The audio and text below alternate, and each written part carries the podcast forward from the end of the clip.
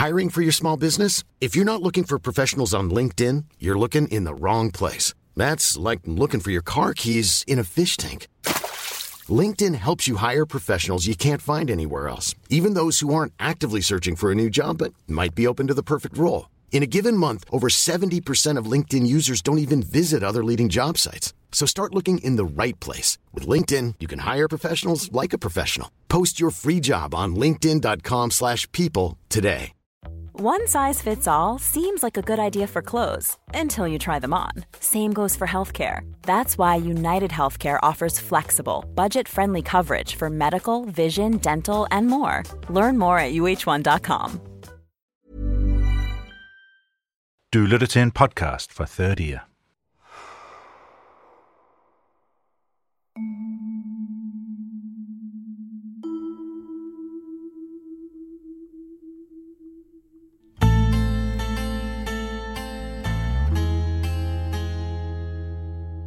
Vi har nået til det sidste kapitel i serien Konspirativ Kærlighed. Og jeg ved, hvordan man kan sidde tilbage med en tom fornemmelse, efter en god, lang historie er slut. Ligesom at sige farvel til en ven, du har tilbragt en masse hyggelige timer sammen med på det sidste. Men fortvivl ikke. Hvis du abonnerer på vores podcast-app eller på vores kanal på Apple Podcasts, er der flere historier at hente. Allerede i næste uge lægger vi en kort serie ud til dig, som du kan høre lige så snart du er færdig med den her. Serien hedder Kold København. Og hvis det ikke var nok, så kommer vi meget snart med et ekstra bonusafsnit til Konspirativ Kærlighed, hvor Christa og jeg skal snakke om spioner og spionliv og alt det, det ikke var plads til i serien her. Men lige nu skal vi høre konklusionen på historien om Stacy spion trioen Madrid, Ines og Lissabon. Hvor det har været lidt af en saberopera indtil nu, er det ved at blive virkeligt. Meget virkeligt.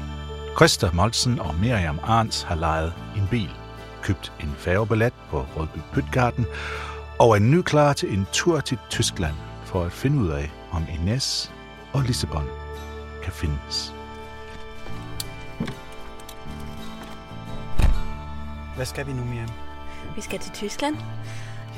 Vi skal, først skal vi ned til færgen, og så skal vi prøve at finde Ines og Lissabon. Ja. Det bliver sindssygt spændende. Og vi, altså, vi har nogle ret gode leads, har vi ikke? Jo, vi har, ja. Vi har både øh, adresser på steder, hvor de har boet, hvor de muligvis bor nu, hvor de har arbejdet. Øhm, så ja, vi må bare håbe, at de er på et af de steder. Skal vi ikke se at komme afsted? Jo. Godt. Vi skal nå en færge.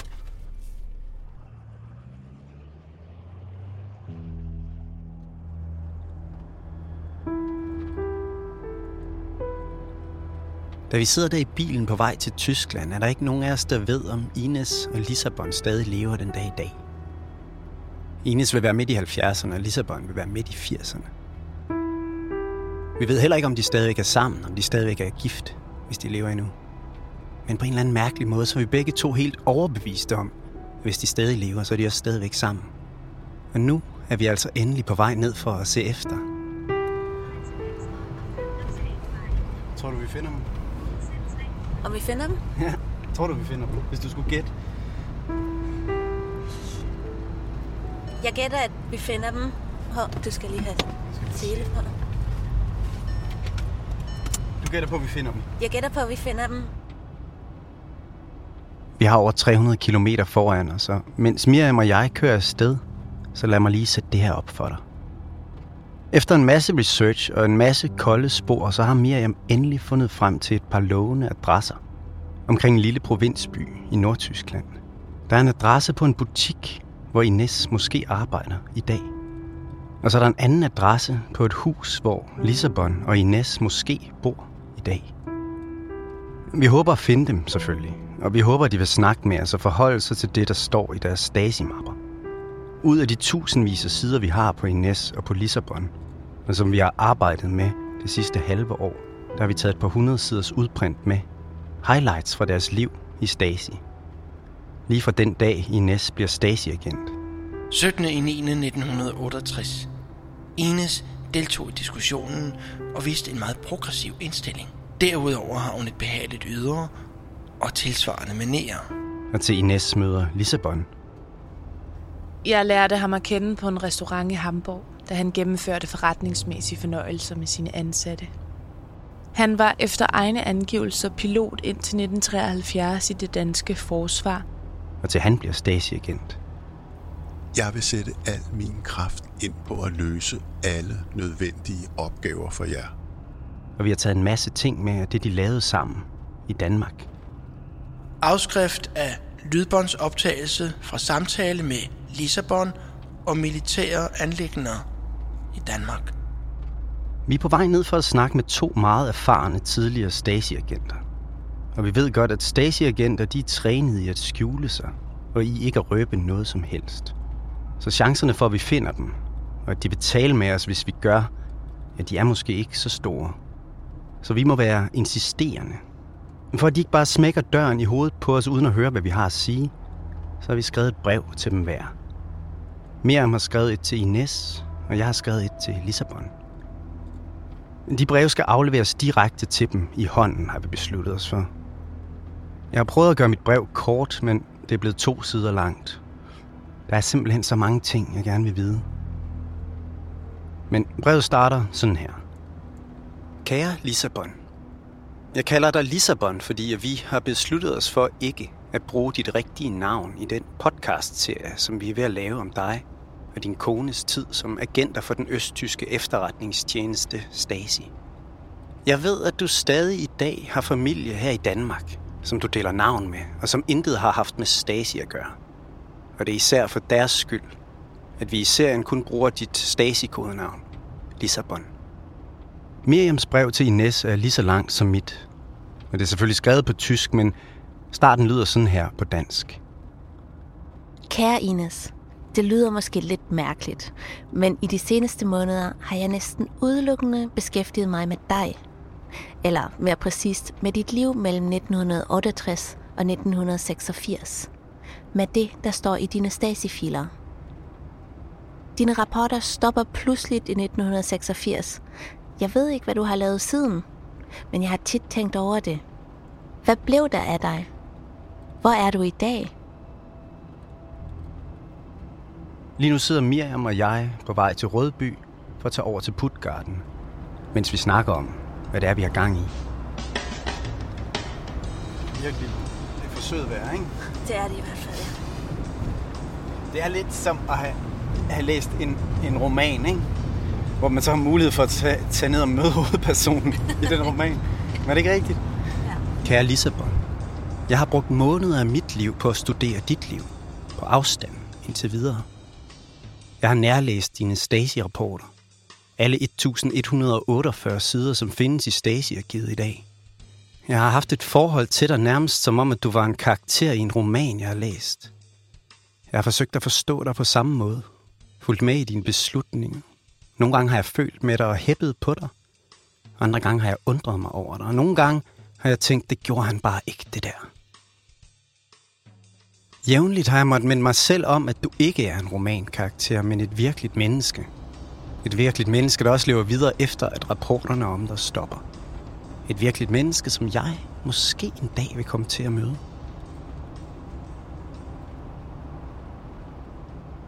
Da vi kører færgen i Putgarden, sætter Miriam GPS'en til en adresse i en lille nordtysk landsby. Dorfstrasse, Ja, landsbyvej. klart. det kunne være hvor som helst. Yes. Så. Nu kører vi ind. Det er for længst blevet mørkt, da vi når frem. Det er her, ikke? Ja, Altså, det er den her by. det er det. Der er stadigvæk lys i nogle af vinduerne. Ja. Altså sådan meget nuttet ud, ikke? Eller, eller det ligner sådan en, en velholdt lille landsby. Vi vil bare lige se os omkring i byen i ly af mørket, ikke andet. Som to spioner på en overvågningsopgave. det, det, nu, nu er vi på den vej. 100 meter. Destinationen er til højre. Okay, hvad gør vi? kører bare lige forbi nu, ikke? Vi kører langsomt forbi. Kære Ines, jeg har været med lige siden du blev kærester med Madrid og blev Stasi-spion. Jeg har læst, hvordan I aflyttede gæsterne på jeres hotel, og hvordan du rapporterede hemmelighederne om deres privatliv til Stasi.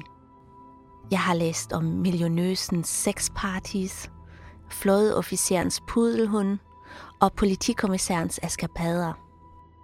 Jeg har siddet med hjertet i halsen og læst om, at du skulle nærme dig og ved lejlighed forføre den bevæbnede allround gangster Parasit, som Stasi samtidig planlagde at likvidere. Jeg er ikke i tvivl om, at du var en dygtig stasispion. Dine missioner og dine opgaver er nøje beskrevet i rapporterne. Det er tydeligt, at du er modig, viljestærk og professionel. Men jeg kan ikke finde svar nogen steder på, hvorfor du vælger at leve dit liv, som du gør. Måske var det et godt alternativ til et lidt kedeligt liv i den nordtyske provins. Jeg ved, hvor stillestående der kan være, hvis man er en ung kvinde med ambitioner. Jeg har selv boet der. Så ikke det der? Destinationen er til højre. Jo, der. Er det her? Det her, se, der er også lys. Ej, Nej, du kan se lige ind, kan du ikke? ind i udstuen. Jeg kan ikke rigtig komme til at holde her. Der er nogen. Er der nogen derinde? Ja, der er bare lys. Oh, shit. Er der ikke? Pakke her lige her, kan jeg ikke godt det? Jo.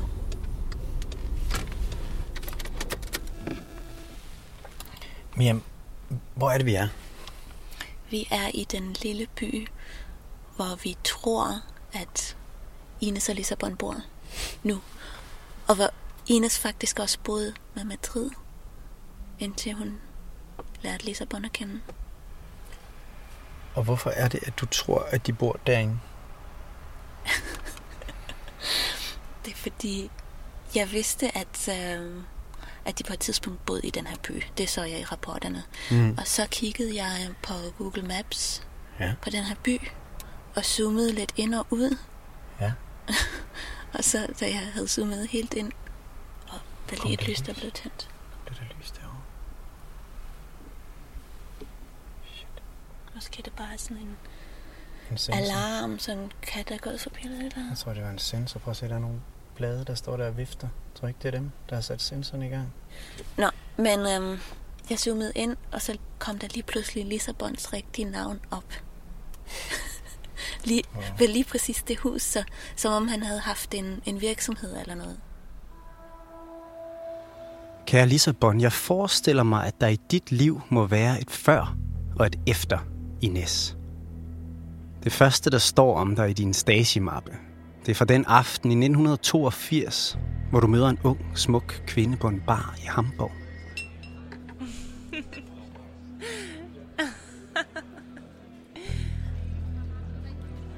En kvinde, som du på det tidspunkt selvfølgelig ikke vidste noget om, var Stasi-agent med kodenavnet Ines. En kvinde, som du brugte aftenen på at fortælle om, hvordan du har været pilot i det danske flyvevåben. Har du været pilot? Spændende. Men Lissabon, du har ikke været pilot i det danske forsvar, har jeg fundet ud af. Så det må have været noget, du har fundet på for at virke interessant. Nu er du ikke den første mand på en bar, der har smurt tyk på for at virke interessant. Men det særlige ved din historie, det er, at du i den grad kommer til at hænge på den her løgn. Du har ingen chance for at vide det på det her tidspunkt. Men Ines, hun rapporterer tilbage til Stasi, at hun har mødt en forsvarspilot med adgang til militærhemmeligheder. Og ifølge Stasi-papirerne, så er det grunden til, at hun indleder et forhold til dig i første omgang. Så din lille løgn på baren, det bliver af en underlig omvej til en stor løgn, som hele jeres forhold er baseret på. Kære Ines, jeg kan ikke lade være med at tænke over, hvordan det hele startede mellem dig og Lissabon. Når jeg læser dine Stasi-rapporter, så virker det som om Lissabon først og fremmest var et nyt målobjekt for dig. En kilde, som du prøvede at presse så meget information ud af som muligt. Du har altid været god til det med mænd. Det er noget af det, der på en underlig måde fascinerer mig ved dig. At du virker til at have været helt vildt god til at styre mændene i dit liv. I en tid og et samfund, hvor det i den grad var mændene, der styrede det meste. Og mens de troede, at de skulle fortælle dig, hvordan verden hang sammen, har du altid været klogere end dem. Men du har også udnyttet nogle af mændene i dit liv. Du har manipuleret med dem for at få, hvad du gerne vil have. Hvad Stacy vil have. Var det anderledes med Lissabon? Var det ægte kærlighed, som du blev nødt til at klæde ud som professionalisme over for Stacy? Eller var han en Stacy-opgave, som du med tiden blev forelsket i? Der er ikke nogen at se, vel? Ikke nogen at se, men tror du, de har bare lyset tændt eller? Mm. Og ikke er der? Jeg Ej, tror, der er nogen det. hjemme, det tror jeg. jeg Hvad siger du? Jeg tror helt sikkert, der er nogen hjemme. Ja. Jeg kan bare ikke se nogen igennem vinduet lige der. Nej, men man kan... Det er et pænt hus, hva'? Ja, og... Altså sådan et, altså sådan lidt småborgerligt pænt. Hvad? Med sådan nogle... Og de der, Ja, hvad, hvad kalder man dem? ja, de der træer i haven er sådan, sådan nogle beskårede... Ja, de, det er virkelig nogen, der har gjort noget ud af deres have, ikke? Det ligner sådan nogle skulpturer nærmest. ja. Edward Scissorhands. eller ja, netop. Ja. Sådan den stil.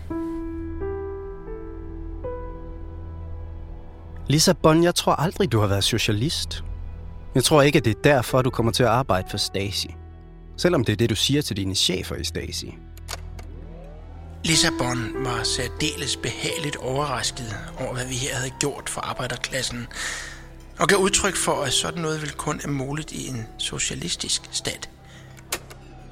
Du er privat erhvervsdrivende. Du er sælger i et byggefirma med en fortid i militæret. Det er ikke en typisk livsvej for en venstre-radikal samfundsomvælter. Og din gamle ven, atomfysikeren, som slet ikke var atomfysiker, han griner også bare ved tanken om dig som socialist. Og du havde aldrig en fornemmelse af, at han var blevet glødende socialist? Nej, det har jeg sgu ikke lagt. Det havde jeg bestemt ikke. Jeg tror nærmere, at du er en god sælger. At du ved, hvad Stasi gerne vil høre og fortæller dem det, for at få penge ud af dem. Og jeg tror, at du har brug for de penge, for at gøre livet komfortabelt for dig selv, og for det menneske, der er kommet til at betyde mere end noget andet for dig. Ines. Prøv at høre her. Jeg er hendes livspartner. Jeg tror ikke, at du er socialist. Jeg tror, du er en forelsket forretningsmand. Han adlyder mig fuldstændigt og retter som regel ind efter mine forslag og meninger. Jeg er ikke et sekund i tvivl om, at du bliver Stasi-agent, fordi Ines beder dig om det. Jeg er overbevist om, at Lissabon på længere sigt vil være et overvinde for vores sag, selv hvis han i starten vil gøre det for min skyld. Der er intet, jeg ikke vil gøre for Ines.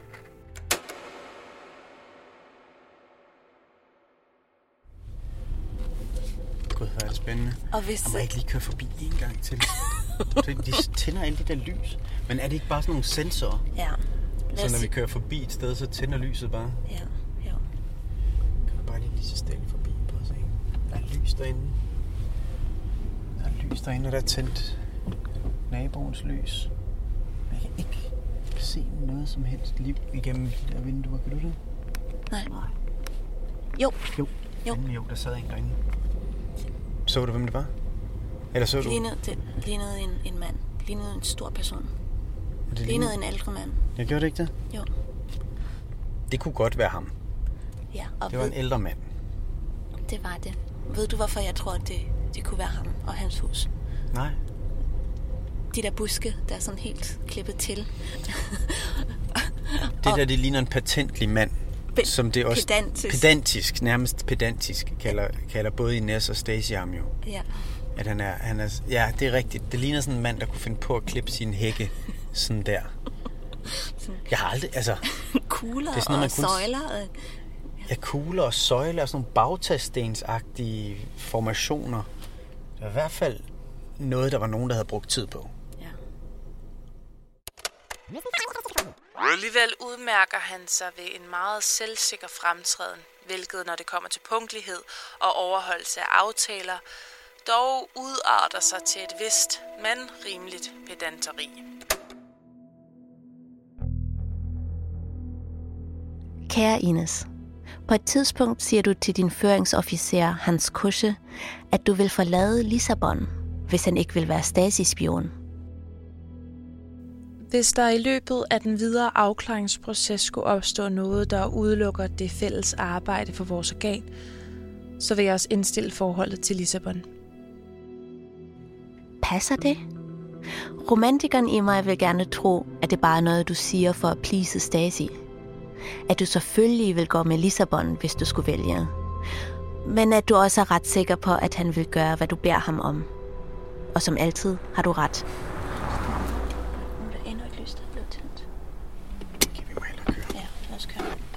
Altså, det er for sent. Du går derind nu, ikke? Ja.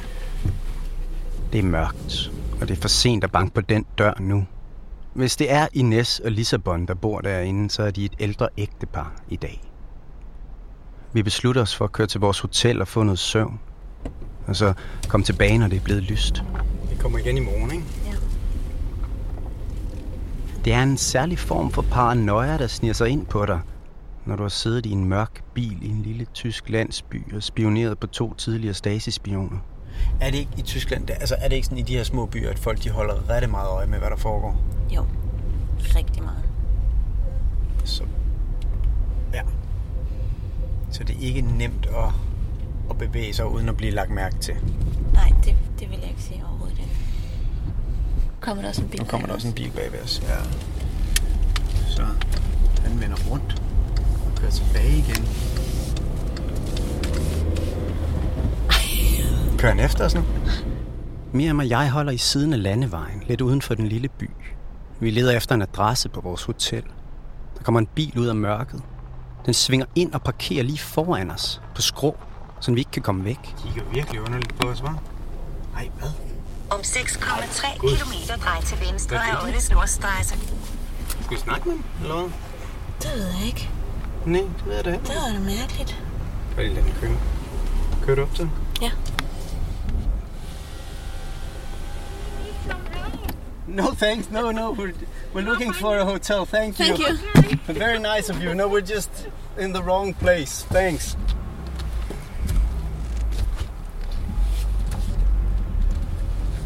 Wow, hvor mærkeligt.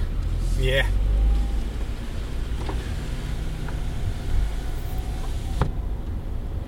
Er det en ting, man gør i ty... Altså det der, var det ikke underligt? Mega underligt. Stoppe og spørge, om vi havde brug for hjælp, bare fordi vi holdt ind? Ja. Hun, hun holdt ind sådan meget beslutsom lige foran os. Ja. Det var da vildt underligt. Hun kunne da ikke have været Ines.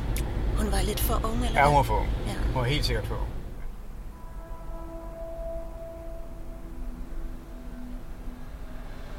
Kære Lissabon, jeg tænker, at dit liv med Ines og med Stasi har været fyldt med eventyr, men også med paranoia. Med fornemmelsen af at skulle kigge sig over skulderen hele tiden. Men der må også have været tidspunkter, hvor du har haft moralske skrubler, tænker jeg. Du har overvåget og angivet mennesker, der ikke har gjort andet end at være kritiske over for det østtyske system. Undergraveren kørte den direkte vej, beklædt i sin ruskensjakke og pelshue. Du har været med til at gøre livet decideret farligt for flugthjælper og for andre fjender af Stasi. Skulle målobjektet afholde offentlige kirkelige arrangementer, har Lissabon til opgave at forsøge at fastholde udførelsen ved hjælp af konspirativ teknik. Du har endda angivet din egen ven af familien, atomfysikeren. Og du har forsøgt at finde smus på ham og på hans bror. Du har brugt det tætte forhold imellem din familie og hans familie til at komme tæt på ham. Det er noget, som jeg ved, at han i hvert fald har svært ved at tilgive dig for i dag.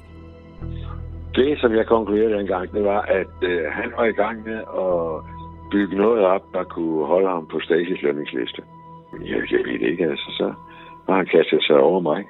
Hvordan ser du selv på dine beslutninger, når du ser tilbage på dem i dag? Er der noget, du fortryder? Anmærkning. Lissabon nævnte flere forbindelser, som eventuelt fremadrettet kunne være af operativ interesse for vores tjeneste, og som han ville kunne tappe for informationer.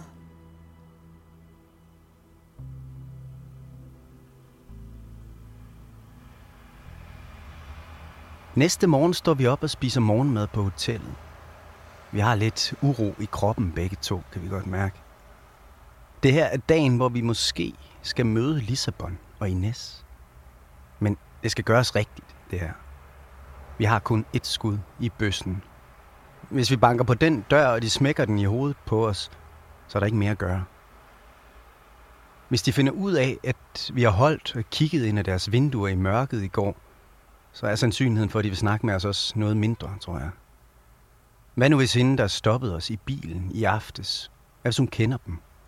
Hvad hvis hun fortæller dem, at der sad to i en bil med danske nummerplader og glåede på deres hus? Det her skal gøres ordentligt. Vi vil ikke skræmme dem væk. Ikke før vi står klar foran deres dør. Vi beslutter os for først at se nærmere på et par andre interessante adresser, før vi kører tilbage til det hus, hvor vi tror, de bor. Så om 200 meter skal du til højre. Aha.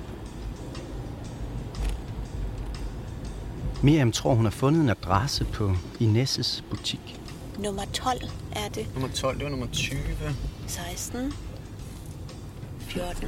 Hvad er det, det her var? Det var den første butik, som, som Ines og Lissabon havde sammen, hvor de solgte dansk keramik, øh, sterinlys og marinebeklædning. Aha. Um, Hvorfor den kombination? Ved du det? Jeg aner det ikke. Nej. Ved det virkelig ikke. Altså, dansk keramik, okay, det kan jeg godt forstå. Men hvorfor marinebeklædning? Ja. Hvad er det egentlig for noget?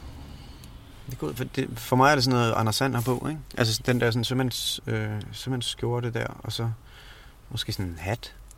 Altså, er det ikke det, Men- marinebeklædning er? Ja, ja. Men er det noget, altså tror du, det kom fra Danmark, at det også var dansk? Fordi i beskrivelsen står der bare dansk keramik, og så plus sterinlys og marinebeklædning. Okay. Er det, en, er det en ting i Danmark, marinebeklædning? Nej, det, det tror jeg altså, altså nej. Det, det er der ikke noget, der siger nej.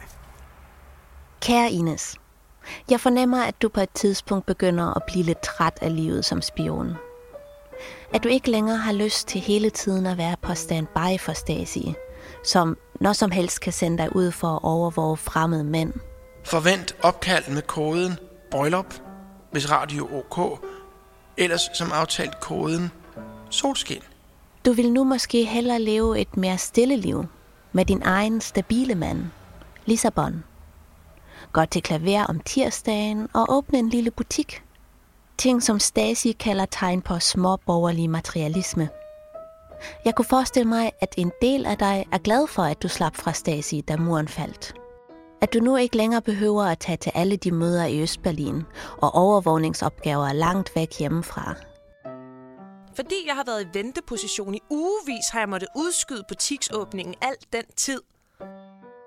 Jeg tænker også, der kunne være en chance for, at Ene står derinde og sælger dansk keramik eller modetøj. Det her skal gøres ordentligt.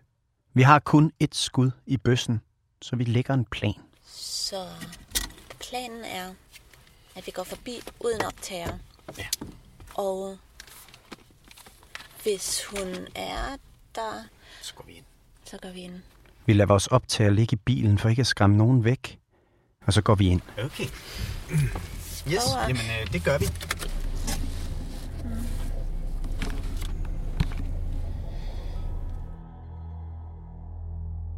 Det er en nydelig lille butik. Et enkelt rum med en skranke i det ene hjørne. Den er tæt pakket med tøj på bøjler, og så er der sterinlys og nipsgenstande og dansk keramik langs den ene væg. Miriam går hen for at se lidt på nogle tallerkener, og jeg roder på bøjlerne og finder en HTO-vest, som jeg står fedt lidt med. HTO-tøj. Det går op for mig, at det må være det, de mener i Stasi-rapporterne, når de skriver marinebeklædning. Og så kan jeg ud af øjenkrogen mærke, at der kommer en ud af bagbutikken. Det er en ældre dame med kridhvidt og skarpt bobbet hår. Hun har opmærksomme blå øjne, og hun ser undersøgende på Miriam og mig. Hun spørger, om hun kan hjælpe med noget. Og Miriam siger, nej, vi kigger bare. Lidt for hurtigt. Og så står hun bare der, bag disken og ser på os, mens vi oser rundt i hendes butik. Vi er der nok bare et par minutter, men det føles som en evighed. Så nikker vi til hinanden. Jeg kaster et sidste blik på den gamle dame. Og det er nok bare mig, men jeg synes, at hun ser meget mistroisk tilbage på mig. Miriam siger tjus, og så skynder vi os ud af butikken. tilbage til bilen og tænder båndoptageren igen.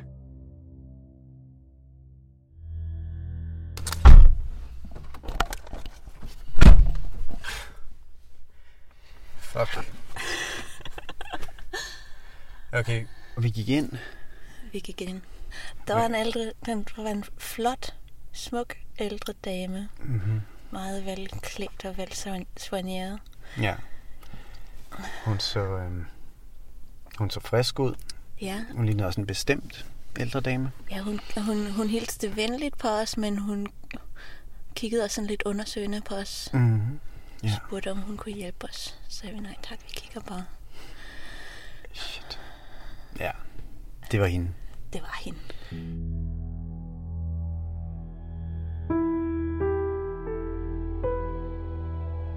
Efter at vi har studeret dem i månedsvis, så har Miriam og jeg den samme fornemmelse af Ines og Lissabon. Vi tror begge to, at Lissabon vil være nemmere at overtale til at tale med os, end Ines ville være. Især hvis vi kunne komme til at snakke med ham, uden at Ines var der. Hun findes endnu.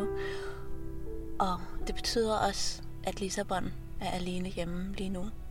Ja, det gør det jo. Ja, Sandsynligvis. ja ikke? På Mhm. den adresse der. Ja. Vi er helt sikre på, at hvis vi går ind i Inesses butik med mikrofonerne fremme og spørger hende om hendes tid i Stasi, så vil hun smide os ud. Og så vil hun ringe hjem til Lissabon og sige, at han ikke skal lukke op for nogen som helst. Og så kommer vi aldrig til at snakke med nogen af dem. Så vi beslutter os for at satse på Lissabon.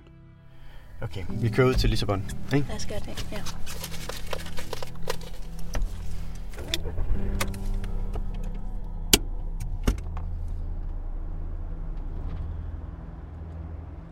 Mens vi kører ud til Lissabon, så er der lige en sidste ting, jeg har brug for at fortælle dig.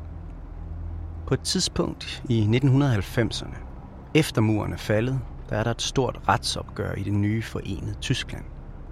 Der bliver lavet undersøgelser af tusindvis af tidligere Stasi-agenter. Kun 364 af de tidligere Stasi-agenter bliver dømt i retten. Og to af dem, der bliver dømt, det er Ines og Lissabon. I retssagen mod dem kommer det frem, at Lissabon har modtaget hemmelige betalinger på det, der svarer til 730.000 danske kroner fra Stasi i løbet af seks år. Det er en hel del penge, når man tænker på, at det her var i 1980'erne. I retten bliver de fundet skyldige i at spionere mod Vesttyskland. De kommer ikke i fængsel, men de får en ret stor bøde. Cirka 200.000 danske kroner i alt. Så det er ikke kun mig, der siger, at Lissabon, som vi er på vej ud til nu, var Stasi-spion. Både ham og Ines er dømt for det i retten. Det er bare lige det, jeg har brug for at fortælle dig, før vi banker på den dør.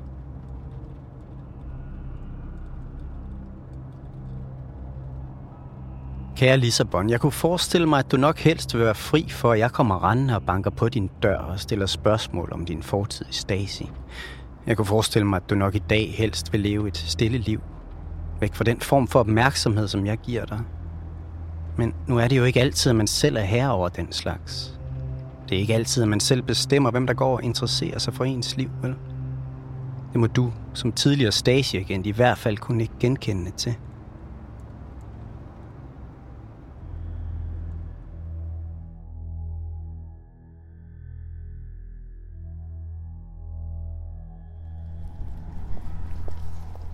Er du klar, Christa?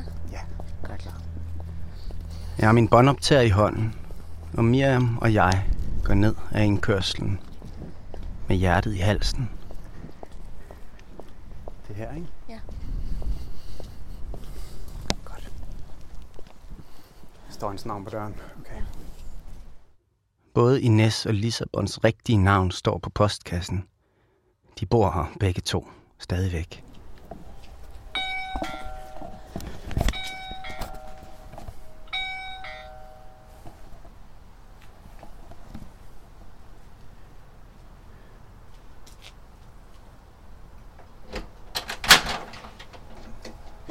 Goddag. Jeg ved ikke, hvad det første, jeg tænkte, at Lissabon ville sige til mig var, hvis vi nogensinde skulle stå ansigt til ansigt. Men jeg ved i hvert fald, at det ikke var moin. Goddag. Hedder du... Ja. Jeg hedder Christa Molsen. Og jeg hedder Miriam Arns. Goddag. Hej. Vi er i gang med at lave en podcast. en sådan radiodokumentar, som handler om Stasi i Danmark. Som handler om hvad? Stasi i Danmark. Aha. Jeg står foran en gammel mand. Han er midt i 80'erne. Han er høj, med rank ryg. Han ser ud til at holde sig godt. Han har det meste af sit hår på hovedet endnu. Han er overrasket, kan jeg se. Men han er ikke afvisende. Øh, og så er I nede i Stasi-arkivet i Berlin. Der er jeg faldet over, øh, over dit navn. Ja. Som tidligere agent. Eller IM'er. For efterretningstjenesten i DDR. Og jeg vil spørge, om, om jeg måtte lave et interview med dig om den tid. Nej. Det vil du ikke? Nej, fordi det er det halve af det, der er skrevet. Det passer ikke, så derfor vil jeg ikke have med at gøre mere. Det er jo mange år siden. Jamen hvad så med at, at, at få sandheden nej, frem? nej, nej, nej, nej, nej, det kan godt glemme. Det kan godt glemme.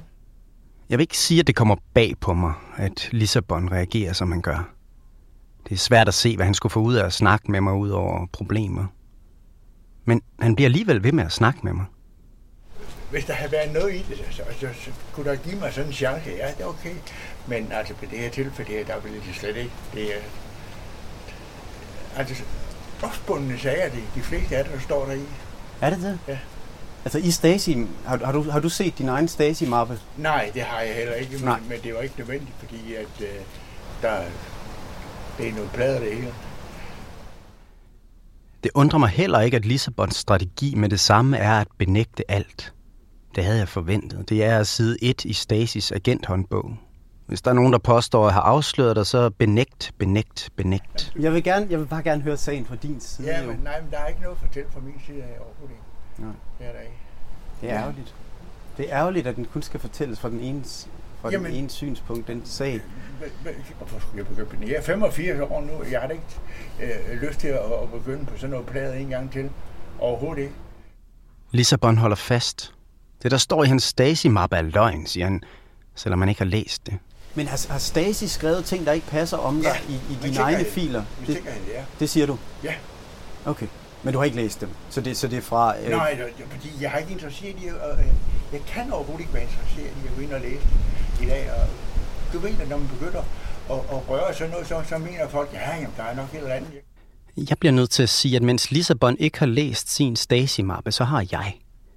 Jeg har læst håndskrevne rapporter, underskrevet af ham selv. Jeg har set billeder, som han har taget fra den flyvemaskine, han lejede i Svendborg. Jeg har læst personlige detaljer om hans ven, atomfysikernes privatliv, som kun kan komme fra ham. Kort sagt, det er umuligt for mig at tro på, at Stasi selv kan have opfundet det her. For der er, altså, der er over 1000 sider på dig i Stasi-arkivet. Din mappe er, er 1100 sider lang. Det er jo skrækkeligt. Øh, og, og med ting som, som øh, så opgaver, du har løst for dem. En lang række af opgaver, du har løst for dem. Øh, og det er jo bare det, jeg kan læse og undre mig over. Hvordan og Men hvorfor. jeg kan godt forstå, at, at, at, at hvis det havde været sådan noget der, så kunne du godt forstå, at det ville være spændende, for jeg har ligesom brugt op af det igen. Det kan jeg da godt forstå, men mm. øh, der er intet i det. Lissabon siger, at det er løgn, det hele. Men han vil ikke gå ind i, hvad det er, der er løgn. Og det gør det til en meget svær samtale at have, der på hans trappetrin. Men må jeg lige spørge, du har da været til møder med Stasi? Ja, det, det vidste jeg jo ikke af. Nå, okay. Det vidste jeg jo ikke. Ah. Du vidste ikke, hvem de var? Nej. Dem, du snakkede med? Jamen, jamen, jamen, du, man tager over en weekend på øh, familiebesøg, Ja? og der sidder mange andre mennesker der også. Aha. Ja, ja. Jamen, så, så Mødte du en Hans Kusche? Hvad siger du? Hans Kusche. Mødte ja, du ja, ham? Ja, ja. Ja. ja, ja. Det, det var, Som står på som din Det var føringsofficer. blandt familie, men som ikke vidste det. Altså, jeg var overbevist om, at han var politibetjent. At han var politibetjent? Aha. Han kan godt huske Hans Kusche, siger han. Oberstløjtnant Hans Kusche fra Stasi. Ham, der var føringsofficer for både Ines og Lissabon helt fra starten. Ham, der skrev under på langt de fleste af de rapporter, som vi har læst. Men altså, nu er det været nok af...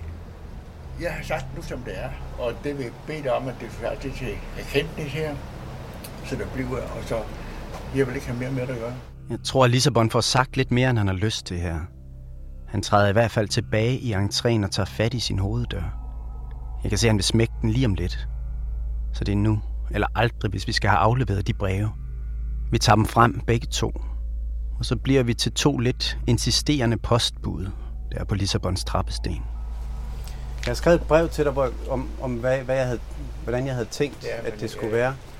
Men, altså, må jeg ikke lægge det her til dig? Fordi så- Nej. Altså, Ja, så det kan du... Hvad siger du? Jamen, det- Jeg, jeg behøver det ikke. Må jeg lige sige, og jeg har så skrevet et brev til din kone, Ja, og det vil jeg selvfølgelig også gerne give hende. ja men øh, det er det samme, der er tilfælde der. ja. Ja. Men det kan være, at I på et tidspunkt får lyst til at læse det. Nej. Jeg smider dem ind alligevel, ellers flyver de mig væk. Farvel.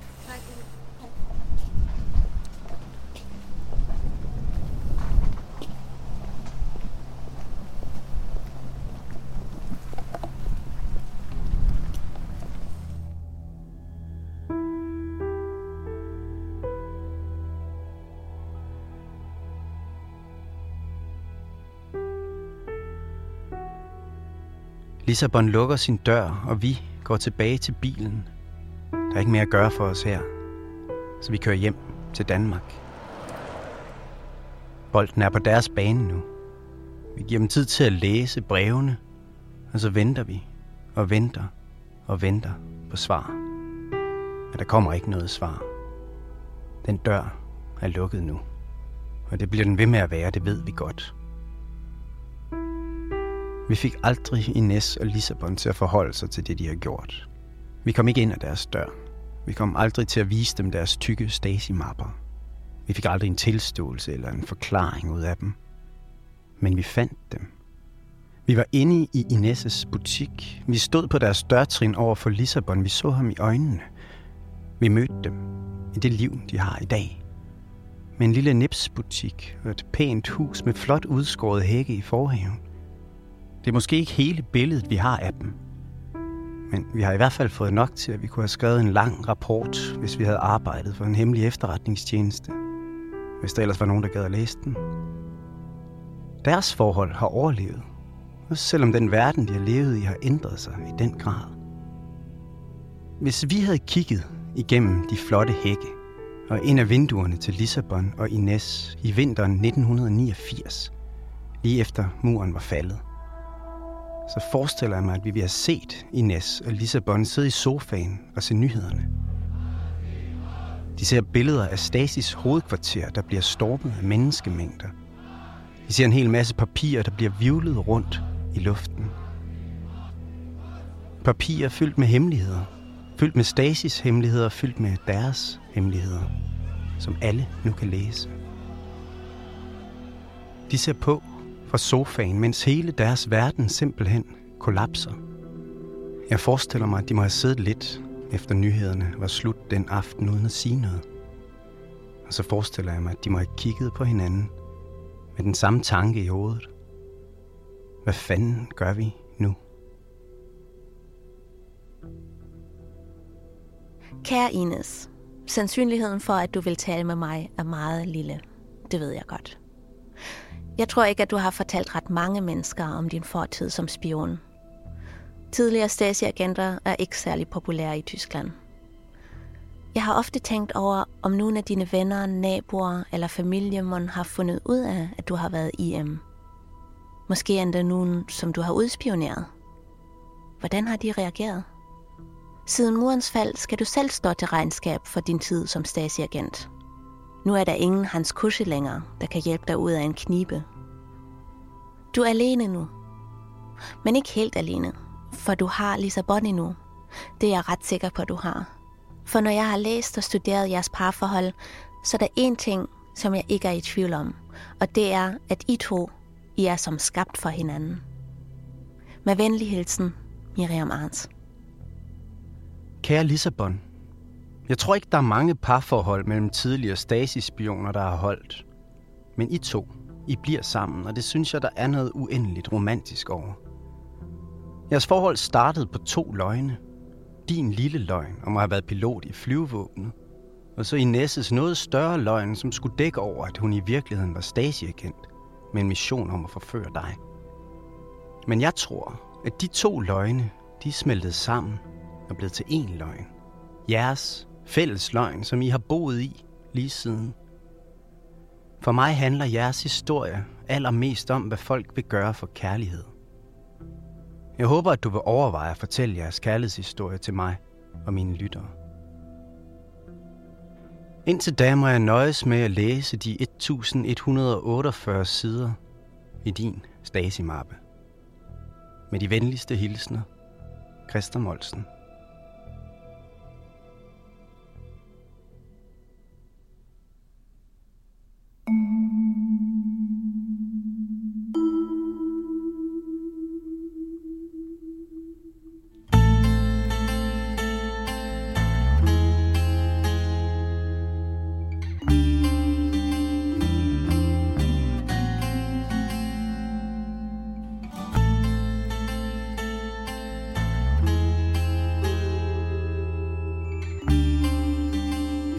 Så er det slut for denne gang. Men husk nu, at hvis du abonnerer, så er der mere at hente. Vi er tilbage her med flere historier snart, også til jer, som ikke abonnerer endnu. Men hvis du abonnerer på vores app eller på vores Apple Podcast-kanal, så har Christa og mig lavet et ekstra bonusafsnit til serien her, som kommer meget snart. Og allerede i næste uge lægger vi en kort serie ud på tre afsnit, som vi har lavet sidste år. Den hedder Kold København. Det kommer til at lyde lidt sådan her. Den her historie starter i en lille pornobutik på Istegade i København. Året er 1968. Jeg har sendt dig to billeder. Har du fået dem? Dette er en autentisk beretning om efterretningspolitiets arbejde blandt homofile og andre. Jeg har fået to billeder. Godt. Det ene er mig. Det andet er en kvinde. Ja.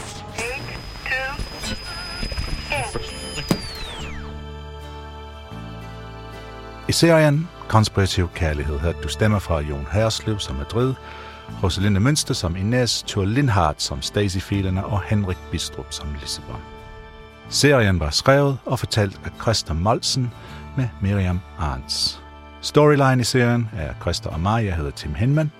Og jeg har også stået for studieproduktion, klip, lyd, studieoptagelser og musik sammen med Frederik Nielborg, som også står for alt det med vores webside, vores app og alt muligt andet.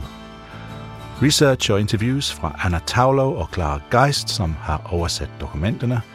Artwork og illustrationer til serien er af anne Sofie Madsen. Besøg vores webside 30.dk for at finde ud af mere om, hvordan du kan få tidlig adgang til alt, hvad vi laver for nu af.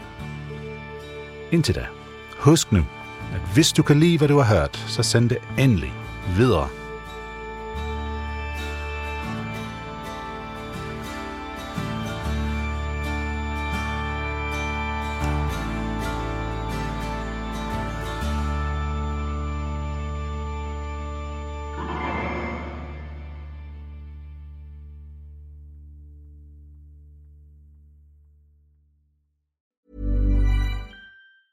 Hi, I'm Daniel, founder of Pretty Litter. Did you know cats tend to hide symptoms of sickness and pain? I learned this the hard way after losing my cat, Gingy. So I created Pretty Litter, a health monitoring litter that helps detect early signs of illness by changing colors, saving you money and potentially your cat's life. Pretty Litter is veterinarian developed, and it's the easiest way to keep tabs on your fur baby's health right at home. Go to prettylitter.com and use code ACAST for 20% off your first order and a free cat toy. Terms and conditions apply. See site for details. Even when we're on a budget, we still deserve nice things.